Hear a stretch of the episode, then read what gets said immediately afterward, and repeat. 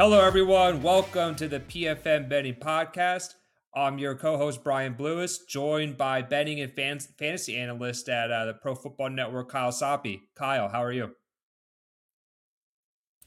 I'm doing great, Brian. We got a good week six basically in the books. We've got tonight's single Monday nighter. It's a good one. We got Cowboys, Chargers. What's not to like? The Kellen Moore Bowl. So I'm ready to get into some props. Let's see how we're going to attack this thing.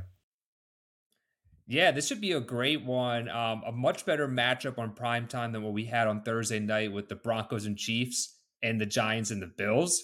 And like you said, a lot of uh, storylines here. Biggest one, Kellen Moore revenge game, obviously. Cowboys offense has been the same since Adam this season, despite having Dak, um, Tony Pollard, and uh, CeeDee Lamb. And uh, to be interesting how they come out this one after getting blown out on uh, Sunday Night Football last week. But let's get into the odds for this one. The Chargers are one and a half point home underdogs. They open as two and a half point underdogs earlier this week. So there must have been some late action recently on the Chargers in this one. You would call this they're at home, but the Cowboys are going to have a home field advantage with the crowd, even though at the same time charge all the travel. But spreads at one and a half, Cowboys slight favorites. Over over unders at 51. Is there anything you like from just looking at those uh, markets there? Yeah, I mean, I think I'd be part of the action going on the Chargers if I'm picking a side. I, I don't feel super strongly about it because I still think Dallas is a good team, but you have the Chargers coming off a bye. They're a talented team. I want to know how healthy Justin Herbert is. We saw him get that left hand banged up before the bye week. I'm choosing to think that he's healthy. Austin Ekeler's back in the mix. They figured out the wide receiver two role between Josh Palmer and Quentin Johnston. So I, I'm choosing to think that the Chargers come out the bye week better than what we saw going into it. So if you're forcing me to pick a side, it would be the Chargers. I'm more interested in the props in this spot though. Yeah, that's interesting. I lean the same direction as you. I grab the Chargers at two and a half early in the week. There's a conception that you like to get three or above underdogs, but I like the two and a half as a key number now because never know two point conversions nowadays and just how scoring is. Anything above the two with the Chargers, I liked. If at this point the one and a half, I would almost play them on the money line. But that's interesting that you lean more with the props and I lean more towards the traditional markets with the charge of the spread because at the moment, nothing's really jumped out for me with the uh, player props. But the reason why like the Chargers here, just I believe they're going to get a lot healthier, like you said, during the bye week. You mentioned Justin Herbert needed that rest, but so did Austin Ekeler, who they're going to get back tonight, who will be a huge boost for this offense. And this Cowboys defense, as elite as they were, as they have been this season, that's mostly coming against some really bad uh, offenses. And besides the 49ers last week, this Chargers offense would be a big test for them. So that's why I think that uh, these teams are pretty even, pretty close. I just like the Chargers a bit more um, coming out the bye, being a little uh, more healthy and well rested. So let's get into player props for this one. Uh, tell me uh, what are, what are ones that sticking out for you so far? Which directions are you leaning in? Yeah, I think if we're playing this game and it's going to be close, like the spread suggests, then that to me says Dallas is going to be running the ball. Like they don't have any interest in throwing the ball, nor should they. Dak Prescott is struggling right now. He's got one receiver that he trusts. Jake Ferguson's a fine number two option. Whatever. They don't have a wide receiver two, and the Chargers can't stop the run. So to me, this looks like a Tony Pollard spot and a fade Dak spot. I mean, he's averaging 24 carries a game when games are decided by fewer than 30 points. Like that's a low threshold to clear. We know every Charger game comes down to the fourth quarter. So if you're telling me Tony Pollard is getting 20 plus touches, I'm easily going over 68 and a half rushing yards. And if that's the story I'm telling, under 257 and a half passing for Dak also has my interest. I'm thinking if I win one, I probably win both. Obviously, there's the risk at losing both, which I'm not thrilled about, but that's the way I'll do it. And I'll put it in my same game parlay. That's how I drew it up for the website. So check that out if you want to see how we get this game all the way up there in the same game parlay sense. But I'm going to be taking, I'm going to separate and isolate both of those props, take them one a piece and if I hit one, I break even. If I hit both, we're we're cooking. Yeah, absolutely. Um, now that you mentioned Dak Prescott, let's um, I want to propose one of the more popular player props I'm guessing for tonight involving Dak Prescott. By the look on your face, I think you know what direction I'm heading in. Obviously, Dak is kind of turned into like a meme when it comes to throwing interceptions. Right now, DraftKings for him to throw a pick is minus 145, and him not to throw an interception is plus 114. Is any, which direction would you lean in there?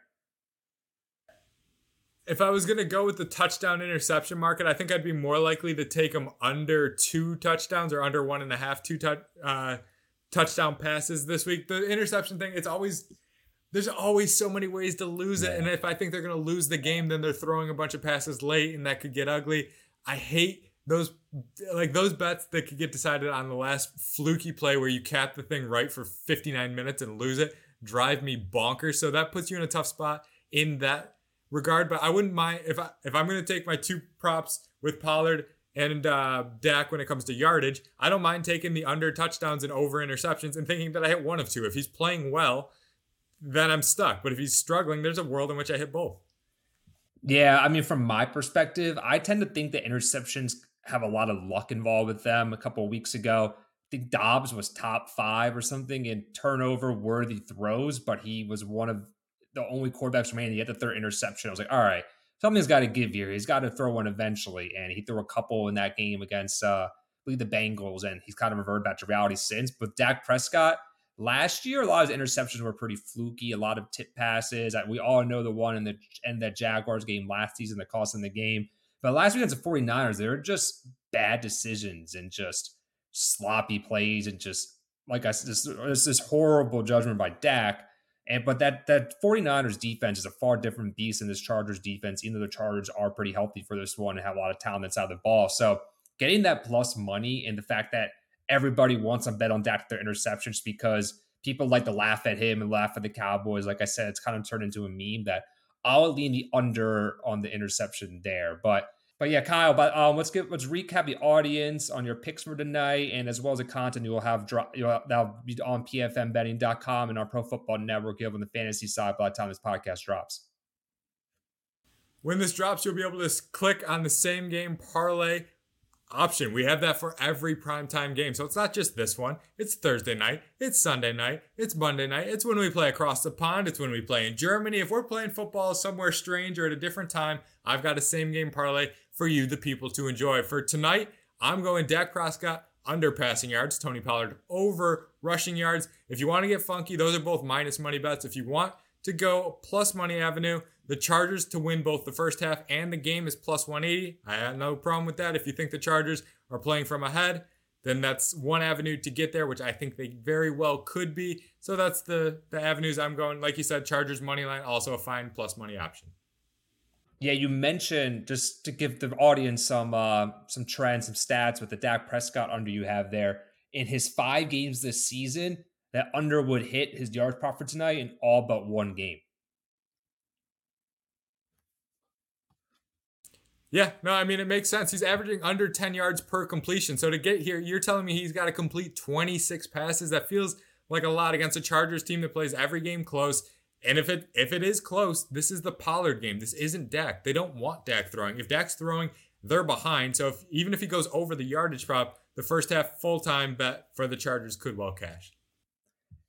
Yeah, you mentioned that require a lot of completions from Dak to go over that number, and just give our audience some context about the Kellen Moore effect and then the transition to Mike McCarthy as a play caller. Dak's average at the target this season is 6.5 versus last year, for example, when Kellen Moore, when they're a little bit more aggressive of a passing attack, it was, I'm looking up right now just to give the audience some context. I went to the wrong season for a second. No, I didn't.